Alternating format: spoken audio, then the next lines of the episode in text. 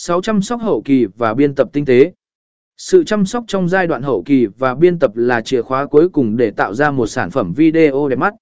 Tích hợp âm nhạc, hiệu ứng hình ảnh, và đảm bảo rằng video có độ dài hợp lý để giữ sự chú ý của khán giả.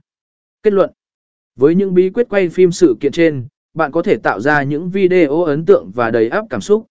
Hãy nhớ rằng, việc không ngừng học hỏi và cập nhật các xu hướng mới sẽ giúp bạn nâng cao kỹ năng và mang lại những trải nghiệm đặc sắc cho khách hàng của mình.